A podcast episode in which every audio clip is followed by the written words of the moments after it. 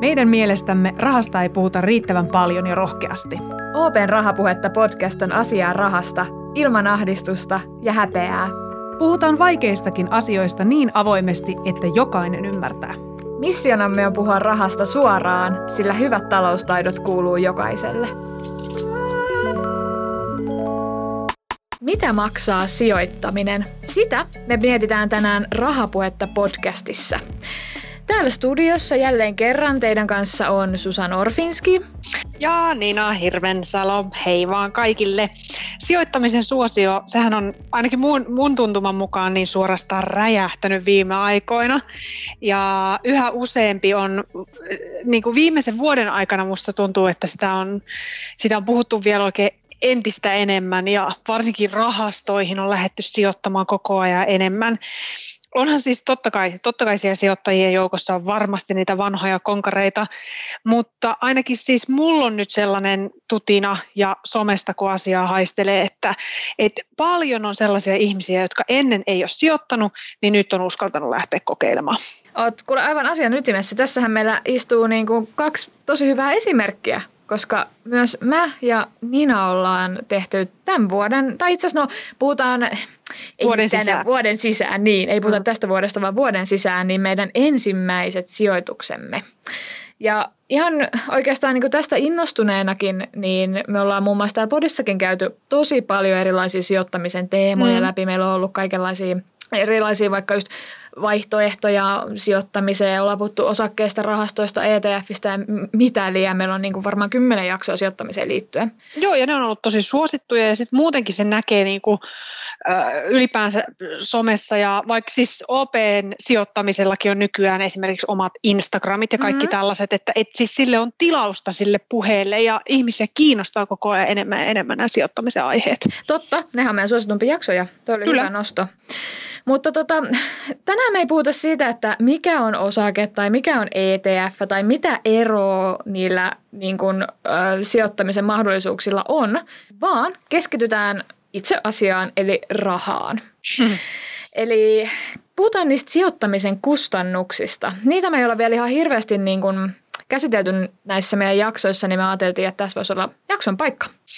Joo, siis mm, me ollaan Suskunkaan, mehän ollaan kokeiltu sijoittamista ja meillä on näitä rahastoja, mm, mutta mut täytyy sanoa, että ei mekään nyt ehkä olla ihan perillä siitä, että mitä kaikkea se sijoittaminen on meille, meille maksanut.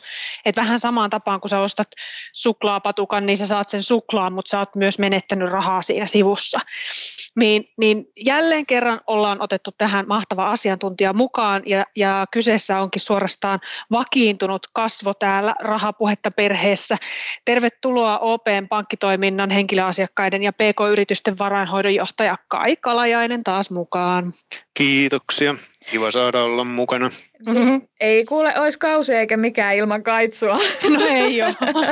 Sä oot varmaan ollut joka kaudella Kyllä. mukana, mutta ei, ei, ei se ole mikään ihme. Just kun me puhuttiin tästä, että sijoittaminen ja sijoittamisen aiheet on suosittuja, niin näin ollen kaitsu on suosittu mies. Juuri näin. Ihanaa, että sä oot mukana. Tota... Joo, ja täytyy sen verran huikata tuohon väliin, että kun tekin olette nyt tässä hienosti lähtenyt matkaan mukaan ja sijoittamisessa, niin kyllä toi teidän havainto niin kuin oikein on, että mäkin olen ollut kuitenkin yli 20 vuotta tällä varallisuudenhoidon toimenkuvalla ja toimialalla matkassa mukana ja en muista kyllä tämmöistä niin kuin viimeiset pari vuotta on ollut, että miten okay. säästämisen ja sijoittamisen suosio on niin kuin tullut ja juuri toi mitä sanoittekin, että se puhe on niin kuin laajentunut vähän koko kansan kieleksi siitä, että se ei ole enää semmoista mystistä ja ehkä se tämä rahapuhettakin on ollut iso merkitys sille. Ku, kuinka isosta siis ilmiöstä on kyse? Pystyykö sitä jotenkin niin kuin vertaamaan, vaikka jos katsoo just pari vuotta taaksepäin? No tota, kyllä se ehkä niin kuin mun mielestä, jos ajattelee, että viime vuonnakin tuli parisataa tuhatta uutta rahasto osuuden omistajaa Suomeen rekisteröityihin sijoitusrahastoihin, no. niin onhan se iso määrä. No, ja, ja, ja tota niin, 100 000 uutta osakesäästäjää tuli. Toki osakesäästötili oli sellainen, joka vielä edesauttoi sitä, mutta se on yksittäinen tuote. Että se säästäminen on kuitenkin se, mitä varten sitä sijoittamista mm. tehdään. Et on, on ne isoja määriä ja tuossa mä katsoin noita meidän lukuja justiin, niin meillä on nyt tullut reilu 35 000 uutta rahastoosuuden omistajaa tänä vuonna. Että, että kyllä ne kasvuluvut on, on tosi kovia ja sehän on hieno juttu, sitähän on toivottu, että ihmiset oppis säästää ja erityisesti sen säästämisen rinnalla laittaa niitä rahoja tuottaviin kohteisiin, eli sijoittaa. Niin, ei, su, ei sukavarteen. Ei sukavarteen, mutta suomalaisilla edelleen on kyllä toista sataa miljardia niin kuin, tota, tilivaroillakin ja kyllä niitä talletuksiakin olla pitää, mutta, mutta niitä ei saisi olla liikaa, kun se tuotto tänä päivänä on puhdas nolla niille.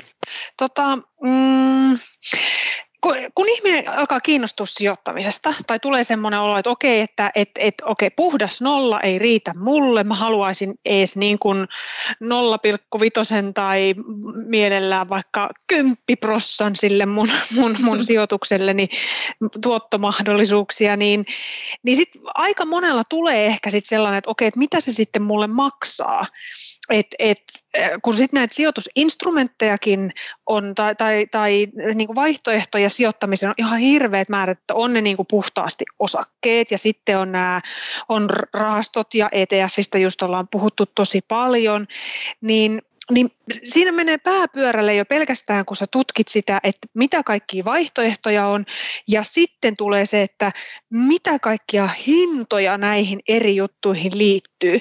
Niin mitä, mihin kannattaa ensimmäisenä kiinnittää huomiota, ja mistä mä edes näen sen, että mitä tämä joku sijoitusmahdollisuus mulle maksaa? Toi on hyvä ja tärkeä, tärkeä juttu. Mä ehkä itse ajattelen niin kuin vielä siihen, voidaan sitten lopuksi palata, palata aiheeseen, että se kulu, mitä maksaa siitä palvelusta ja sijoitustoiminnasta, niin sillähän on iso vaikutus siihen, että että paljonko sitä tuottoa sitten niin. kulujen jälkeen itselleen kertyy. Ja sitten tietysti vaihtelee paljon se, että minkälaisiin sijoitusinstrumentteihin käyttää tai minkälaisilla sijoitusinstrumenteilla tekee sitä sijoitustoimintaa. Niihin liittyy, voi yhteen tuotteeseen liittyä kahden erilaista kuluakin. Eli että että se ei ole välttämättä kovin helppo ainakaan sitten, että vertailee sijoitusinstrumentteja keskenään. Palvelun tarjoajia voi toki vertailla keskenään, koska yleensä sitten samanlaisiin sijoitusinstrumentteihin liittyy saman luontoiset mm. kulut. Mutta se, mikä on ollut hyvä tässä niin kuin vuosien varrella tätä päivää kohti tultaessa, niin sääntely on ollut sillä tavalla sijoittajan puolella, että kulujen niin kuin avoimuus ja läpinäkyvyys on parantunut. Ja tänä päivänä niin kuin kyllä palvelun tarjoajien pitää kaikki kulut avata sitten sijoittajille, eli että jokainen, joka lähtee varojaan sijoittamaan, niin löytää sen tiedon, että mitä nämä niin kuin maksaa. Mutta eri, eri sijoitusluokissa vähän erilaisia tapoja sitä kulua sitten velottaa ja, ja joissain se menee sitten suoraan siinä kaupankäynnin yhteydessä, jossain tuotteissa niin kuin rahastoissa ei välttämättä kaupankäynnin yhteydessä makseta mitään, mutta maksetaan sitten siitä, että omistetaan sitä rahastoa hallinnointipalkkion muodossa. Okei, onhan niitä aika paljon erilaisia kuluja. No on, ja niin, tuli siis semmoinen urbaanilegenda mieleen, että onko se siis niin, että tai että mitä enemmän mä vaikka sijoitan rahaa, niistä enemmän se maksaa mulle vai onko ne mitenkään niin kuin, kytköksissä toisiinsa? Eli, eli jos vaikka joku aloitteleva sijoittaja sijoittaa pienempiä summia, niin se maksaa vähemmän kuin jollekin supersijoittajalle, joka sijoittaa vaikka niin kuin tuhansia euroja. Onko näille niin kuin mitään väliä? Niin, toki tämä on hauska tämä maailma, kun tätä voi aina kahta, kahta kautta vähän niin kuin lähteä tarkastelemaan, että et tietenkin on, niin kuin sitten on, on tuotteita, että jos on kiinteä kulu esimerkiksi, että sanotaan, mm. että, että osakekaupankäyntiin vaikkapa voi olla meilläkin hinnastossa, että liittyy viiden euron minimikulu, niin toki, että mitä pienemmällä summalla tekee kauppaa, niin se viiden euron kiinteä kulu sitten suhteellisesti voi olla aika iso siitä palkkiona. Ja, ja sitten taas päinvastoin, että mitä isompia summia pystyy sijoittamaan, niin se suhteellinen kulu pienenee. Sitten taas tietysti voi olla niinkin, että kun on isoja summia, tekee sijoituksia, niin, niin se kaupankäyntikulu muutoinkin tulee alhaisemmaksi, saa ikään kuin suuremman asiakkaan alennusta siinä, siinä sitten sitä kautta. Mutta tätäkin maailmaa ollaan niin kuin juuri tästä syystä yritetty niin kuin yksinkertaistaa, ja tämä voi olla niin kuin sen sijoittamisen suosionkin iso yksi syy sille, että, että voidaan sijoittaa sekä osakkeisiin että rahastoihin. Että meillä esimerkiksi OPssa omistaja-asiakkaille on tämmöinen prosenttikatto palkkiolle laitettu osakkeisiin, joka käytännössä tarkoittaa siis sitä, että jos mä ostan vaikkapa 400 eurolla osakkeita, joka joskus oli semmoinen summa, että ei ehkä kannattanut sitä edes tehdä, koska ne kulut mm. nousi suhteellisesti liian suuriksi. No nyt tämä prosenttikatto tekee sen, että mä maksan sitten neljä euroa niin kuin sitä palkkioa Eli se on sen prosentin, mutta se ei mene sen yli. Tämä, tämä, on, tämä mahdollistaa on, pienemmänkin kaupat kuitenkin kohtuullisen järkevillä kuluilla. Tämä on semmoinen niin kuin, selvästi semmoinen trauma tai joku, mikä mulla, niin kuin, mä huomaan, että mun tuttava piirissä monella vielä on. Kun mä muistan, kun mä ensimmäisiä ihan siis suoria osakkeita niin suunnittelin ostavani, ja nyt puhutaan oikeasti ensimmäisistä, että mä suunnittelin, että voi kun olisi kiva ostaa yksi kappale osaketta, että mä en laittaisi, tiettekö hirveän isoja rahoja peliin tai muuta sellaista, sellaista, että mä vaan niin kuin harjoittelisin ja, ja näin, niin sieltä tuli heti vaikka kuinka monelta ystävältä, että ei niin kannata tehdä, että sitten sä maksat aivan suhteettomia kuluja siitä yhdestä osakkeesta, että mm. et ehdottomasti ensin keräät niin kuin kunnon pesämunan ja sitten ostat kunnolla kerralla, niin sitten se on niin kuin se kulu on suhteessa järkevä siihen itse hankintaan ja, ja näin, mutta että tämä on niin kuin sellainen, missä mä oon ymmärtänyt, että just tätä muutosta on tullut, että sitten se ei ole, että se ei ikään kuin se mun, mun vähän mahdollinen voittoni ei katoa siihen, että no ne kulut oli niin korkeat anyway. Joo, se on juurikin noin. Ja tuosta tuli vielä mieleen sellainen, että mikä liittyy tähän sijoitustoimintaan, jonka kanssa kannattaa olla myös tarkkana niin kuin kulujenkin kanssa, että, että on hyvä, että näistä asioista paljon puhutaan, mutta sitten on paljon mielipiteitä ja sitten mm. on olemassa myös faktoja. Ja aina olisi kiva niin kuin toimia faktapohjaisesti, että, että toikin on just niin kuin sanoit, niin tullut jo vähän tuollaiseksi legendaksi, että se mielikuva on juuri noin, että niitä pieniä kauppoja ei kannata tehdä, kun se on niin kallista, mutta ei se tänä päivänä tosissaan enää pidä paikkaansa edes osakekaupan käynnissä.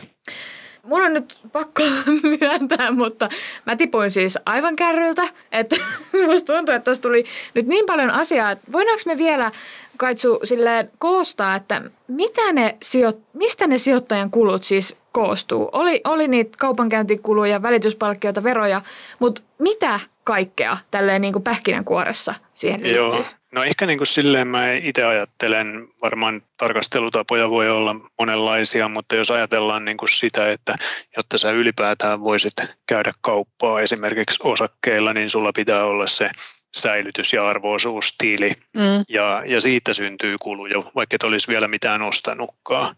No nyt tämäkin maailma onneksi on muuttunut, että meillä OPssa tuli sijoittajan etukokonaisuus omistaja-asiakkaille, jossa tarjotaan tämä säilytys ilmaiseksi, eli että se säilytyksen avaaminen ei ole kynnysasia, koska tietysti ei ole kiva maksaa varsinkaan tyhjästä säilytyksestä. Mm. Ja tota, no sitten säilytys on olemassa, arvoisuustili olemassa, niin sen jälkeen sitten siirrytään siihen kaupankäyntiin. Jos lähtee kaupankäyntiin osakkeilla, niin niin siitä itse toteutetusta kaupasta, kun joko ostaa tai myy sen osakkeen, niin siitä velotetaan sitten kulu. Ja yleensä se on prosenttiperusteinen. Mä katsoin tuossa, että meidän hinnastossa alimmillaan se on 0,05 prosenttia, jos käy isommilla volyymeilla kauppaa tai aktiivisesti kauppaa. Ja, ja sitten on se prosenttikatto, josta jo puhuttiinkin, ja. joka on se maksimisum.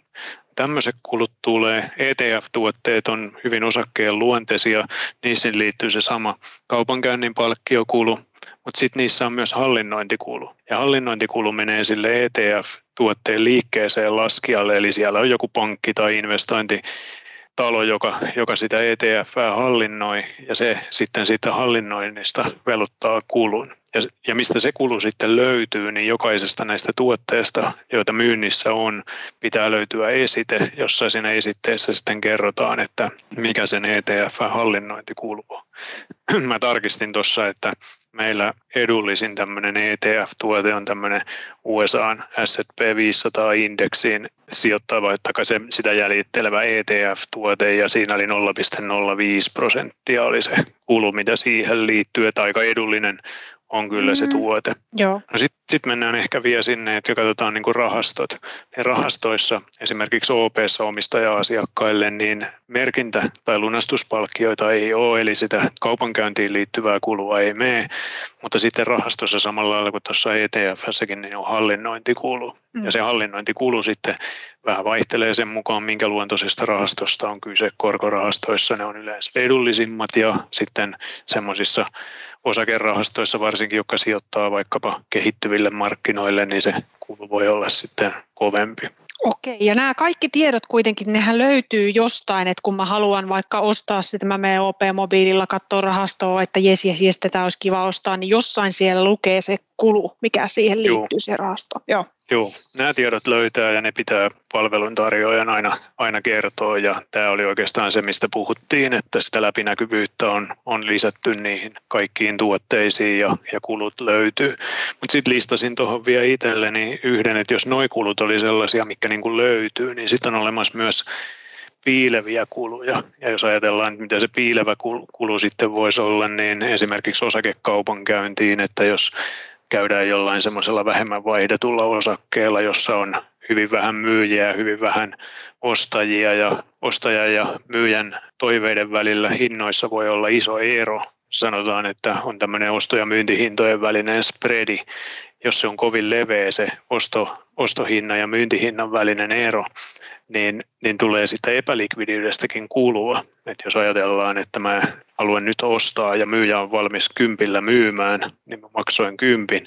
Ja jos mä haluaisin saman tien myydä sen osakkeen pois, mutta siellä paras ostaja tarjoaa 9 euroa tai on valmis 9 euroon ostaa, niin mä hävisin siinä jo prosentin, vaikka ei mulla olisi ollut mitään kuluja siitä osakkeesta muuten. Et sitäkin pitää niinku seurata tavallaan, että, että mikä se on se osakkeen, osakkeen osto- ja myyntinoteerausten väli. Ja yleensä se likviditeetti kertoo hyvin sitä, että mitä vaihdetumpi, niin sen pienemmät ne spreadit niissä sitten on. Sama liittyy toki korkotuotteisiin. Rahastoissa tällaista ei ole. Mä tartun nyt yhteen termiin. Tämä meidän rahapuhetta podi on kuitenkin tämmöinen väännetään rautalangasta, niin voitko tässä kohtaa vielä selittää tuon sanan likviditeetti, että miten, mikä, mitä, mitä se oikein tarkoittaa, koska se aina tasaisin väliajoin pilahtelee täällä meidän jaksoissa. Näin. Joo, juurikin näin. Ja sillä, silläkin varmaan tarkoitetaan vähän eri yhteydessä. Se saattaa tarkoittaa eri asiaa, mutta tässä yhteydessä se tarkoittaa sitä, että mitä enemmän sitä tavaraa, eli sitä osaketta vaihtuu.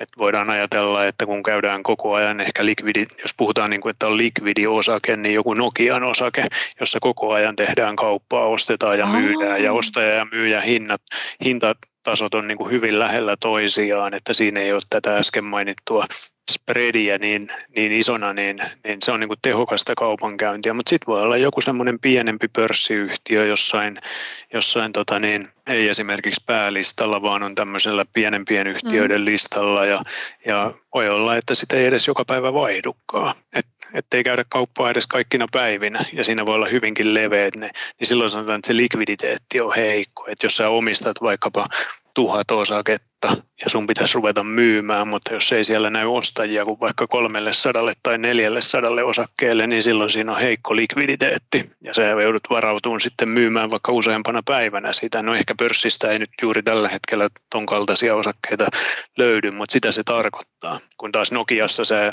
voit myydä ihan koska huvittaa sen tuhat osaketta päivän kurssiin ja sinne se meni, vaikka ei hintarajaa olisi asettanutkaan. Okei.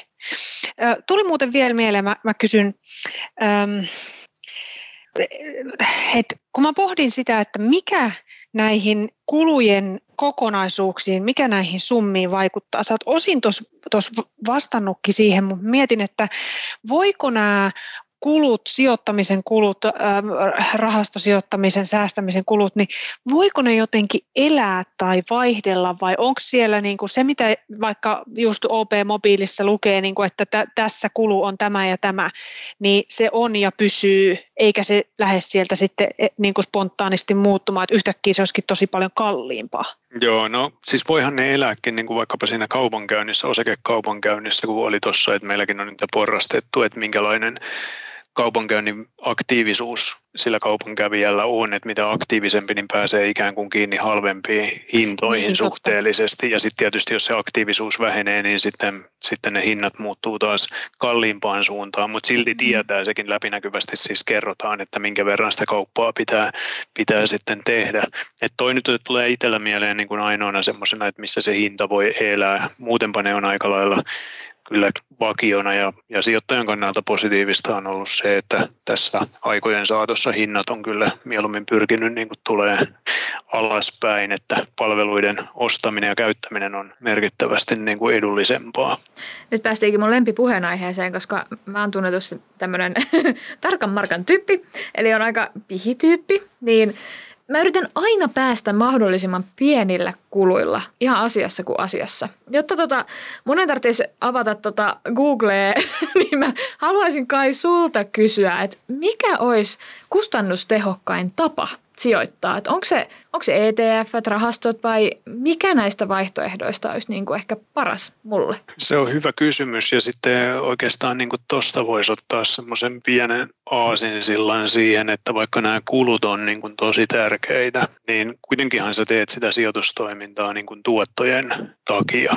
Mm, ja sulla on jo omat tavoitteet ja sulla on oma riskiprofiili minkä mukaisesti sä sitten sijoitustoimintaa kohti niitä tavoitteita teet. Ja se sitten sanelee aika paljon niin kuin sen, että minkälaisia tuotteita sun kannattaa ehkäpä käyttää, mikä on niin kuin järkevimpiä.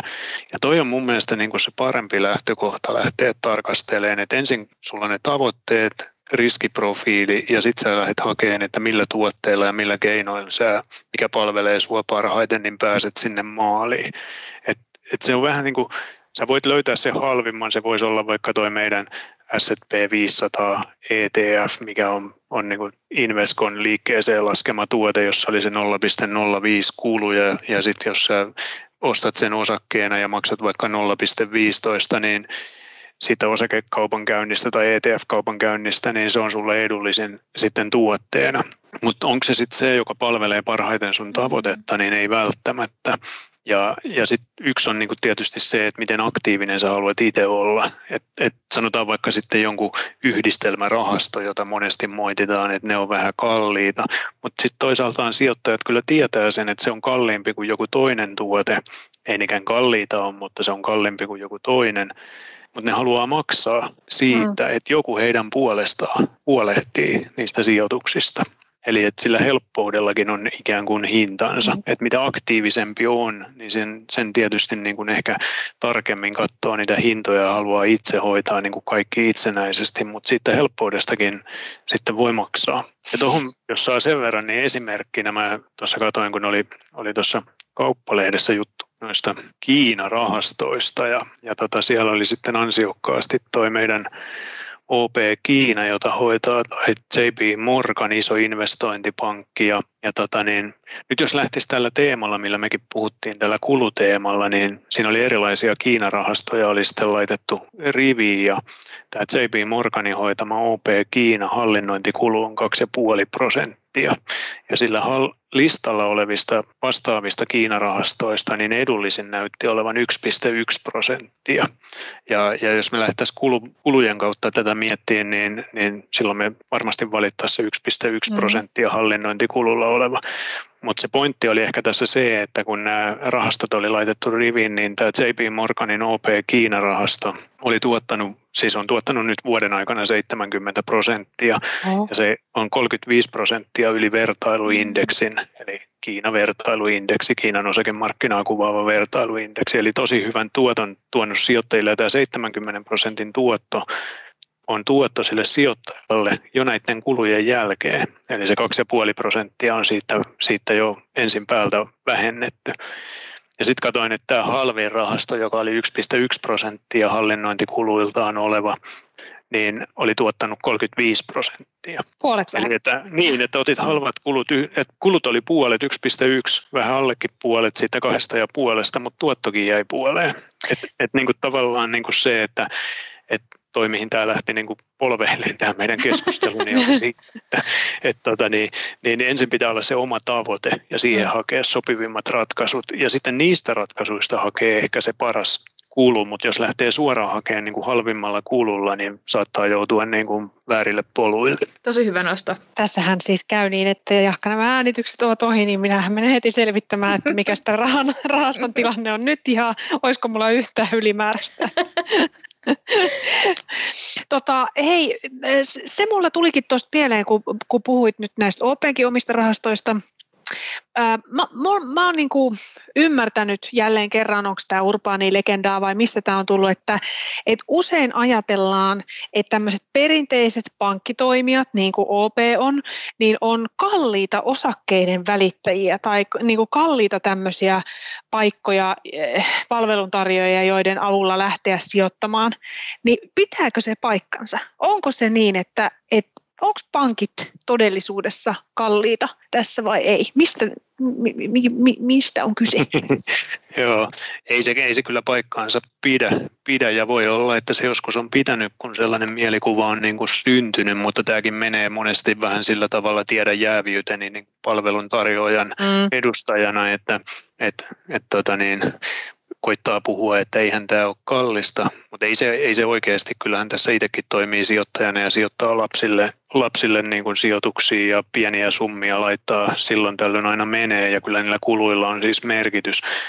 Ei ne, ei ne pankit ole yhtään sen kalliimpia kuin mikään muukat toimia. Itse asiassa tuossa oli sijoittaja.fi-sivuilla oli, oli juuri tehty tutkimus osakevälityksestä niin tämän, tämän vuoden luvuilla ja siinä esimerkiksi meidän OPn osakevälitys ja sitten kun siihen otettiin vielä matkaan mukaan osakesäästäjien jäsenyys, joka on, on hyvä, hyvä tietysti olla aktiivisella osakesäästäjällä myös matkassa, niin, niin tota, oltiin ihan siinä edullisten, edullisimpien niin kuin joukossa. No. Siinäkin sitten vielä tietysti se, että jos, jos sä sanoisit mulle, että on kallista ja meidän sijo, sijoittamistavat niin tavat poikkeaa, että sä olit aktiivinen sijoittaja ja mä olin passiivinen sijoittaja, niin me ei voida oikein edes verrata, koska ne kulut on vähän erilaiset meille kummallekin, niin niin se niin kuin yleistäminen voi olla vähän vaarallinen just tässä, että sinne tullaan vähän siihen, mitä puhuttiinkin, että on, on mielikuvia ja faktoja, mutta ne faktat kannattaa aina tarkastaa, mutta tämä oli fakta tämä tutkimus, kun se oli, oli tosiaan tässä nyt kevään aikana tehty ja juuri hiljattain julkaistu. Eli jos, jos tästä niin kuin vetäisi vähän tämmöistä kotiin päin ynnäämistä, että jos sä olet jonkun pankin asiakas, niin sun ei tarvitse lähteä merta edemmäs kalaan ostaaksesi osakkeita tai alkaaksesi niin kuin sijoittamaan rahastoihin, vaan sä voit ihan niin kuin sinne omaan pankkiisikin marssia ja aloittaa sen mm. siellä tutussa ja turvallisessa ympäristössä. Juurikin näin, ja ainahan ne kannattaa ne hinnat, hinnat verrata ja, ja katsoa, katsoa ihan niin kuin kaupassakin käy, niin sitä vertailee ja on erilaisia kauppoja tai samanlaisia kauppoja, jossa myydään samankaltaisia tuotteita, mutta niissä on aina joku pieni ero. Ja, ja sitten mistä se hinta määräytyy, niin, niin tota, vertaamalla se sitten aika nopeasti selviää. Ja kyllä se vertaaminen, vaikka tuossa puhuttiin, niin ei aina ole ihan helppoa.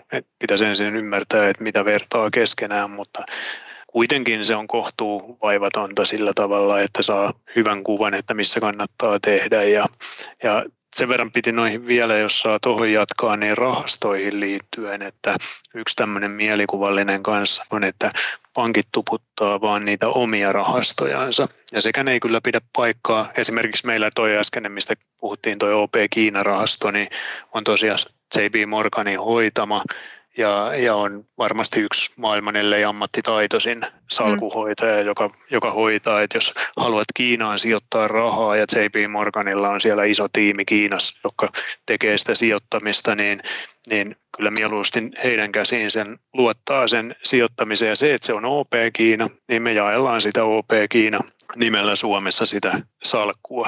Eli, eli tavallaan niin kuin ei ole kyse sillä tavalla niin kuin pankin tuotteesta, vaan mä näen mieluummin toisinpäin, että, että sijoittamalla OP Kiinaan mä pääsen maailman suurimman investointipankin salkuhoitoon matkaan mukaan Kiinaan. Tää, mulla, olisi ihan, mulla jäi niin kuin varmaan viisi kysymystä mun kysymyspatteristosta kysymyttä, mutta meidän on pakko lopettaa, koska meillä alkaa aika loppumaan. Mutta mä haluaisin tähän loppuun vielä, meillä on ollut tapana ottaa tämmöinen siis vinkkipaketti aina jaksojen loppuun. Ja musta olisi ihana ottaa myös tämän jakson loppuun semmoinen. Ja nyt kun sä Kai oot siinä, niin mä haluaisin sulta kysyä, että mitkä olisi semmoiset kolme sun perusvinkkiä, joita kansis huomioida ennen kuin aloittaa sijoittamaan. Jos joku nyt innostuu esimerkiksi tämän jakson pohjalta, että voisin kokeilla sitä OP Kiinaa esimerkiksi tai ETFiä tai jotain vastaavaa. Mm.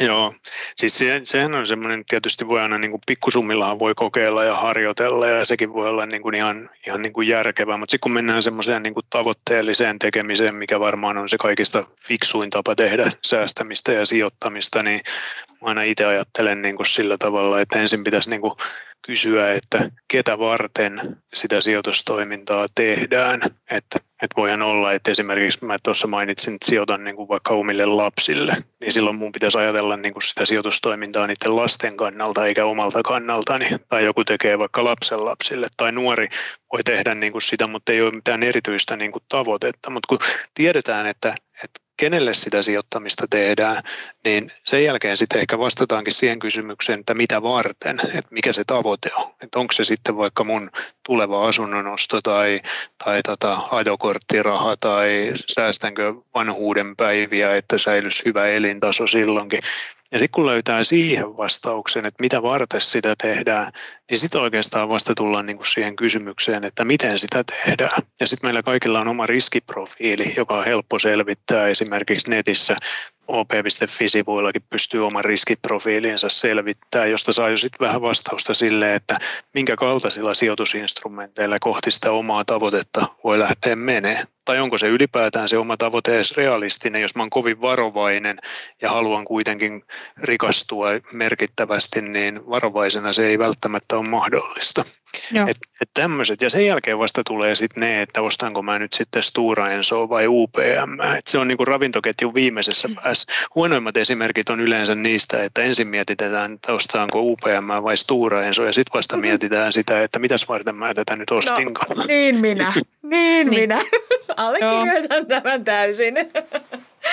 Mutta joo, eli ensin semmoiset niin kotiläksyt ja pohjatyöt kannattaa tehdä hyvin, että ennen kuin lähtee Kyllä se, ja tässä kun miettii, että mitä vuoden aikana on tapahtunut mm. ja, ja taidettiin puhuakin yhdessä rahapuhetta lähetyksessä siitä, että, että kun markkinat heilahti aika paljonkin alaspäin sitten, että tässä on ollut paljon suotuisia vuosia takana ja yhtäkkiä tultiin 3-40 prosenttia alas, niin itseäni aina harmittaa eniten sellainen, että jos joku on lähtenyt ikään kuin lainausmerkeissä naapurin puheilla mukaan ja haluaa sitten, on vähän varovainenkin ja ei, ei oikein myönnä sitä siinä kohtaa itselleen, mutta että nyt sitten päätin lähteä kaikkien näiden kymmenen nousuvuoden jälkeen markkinoille mukaan ja sitten se tulikin yhtäkkiä yön yli kahdessa Jep. päivässä 30 prosenttia alas ja hermo petti. Ja, ja sitten pahimmillaan eikö niin myy ne sijoitukset pois ja niin. jää vähän niin kuin nuoleen näppejänsä ja varsinkin kun tiedetään, että sitten se takaisin palaaminen on aina monin verroin vaikeampaa mm. siinä kohtaa, kun on tehnyt. Niin ne on niin semmoisia ikäviä esimerkkejä, että aina toivoisin, että että kun me ei ikinä tiedetä, että mitä tulevaisuus tuo tullessa ja kuitenkin aina sanotaan, että jokainen hetki on hyvä hetki aloittaa. Mutta eihän se mm. kovin hyvältä hetkeltä tuntunut aloittaa, että jos tänään aloitti ja huomenna kurssit on jo 30 prosenttia alas. Mutta juuri siinä se suunnitelmallisuus sitten tuleekin, että, että sen sijaan, että mä rupean miettimään sitä myymistä, niin mä oon mieluummin ostamassa sitten ehkä lisää. Ja jos ei mulle nyt saa tulee rahaa lisätä siinä kohtaa, niin, niin kuitenkaan en ole myymässä. Loistavaa. Kaitsu, hei, kiitos jälleen kerran, että tulit mukaan Rahapuhetta podcastiin ja jakamaan viisauttasi. Kiitos teille. Kiitos. Omaan elämään kannattaa aina sijoittaa. Osuuspankin omistaja-asiakkuus elämääsi varten –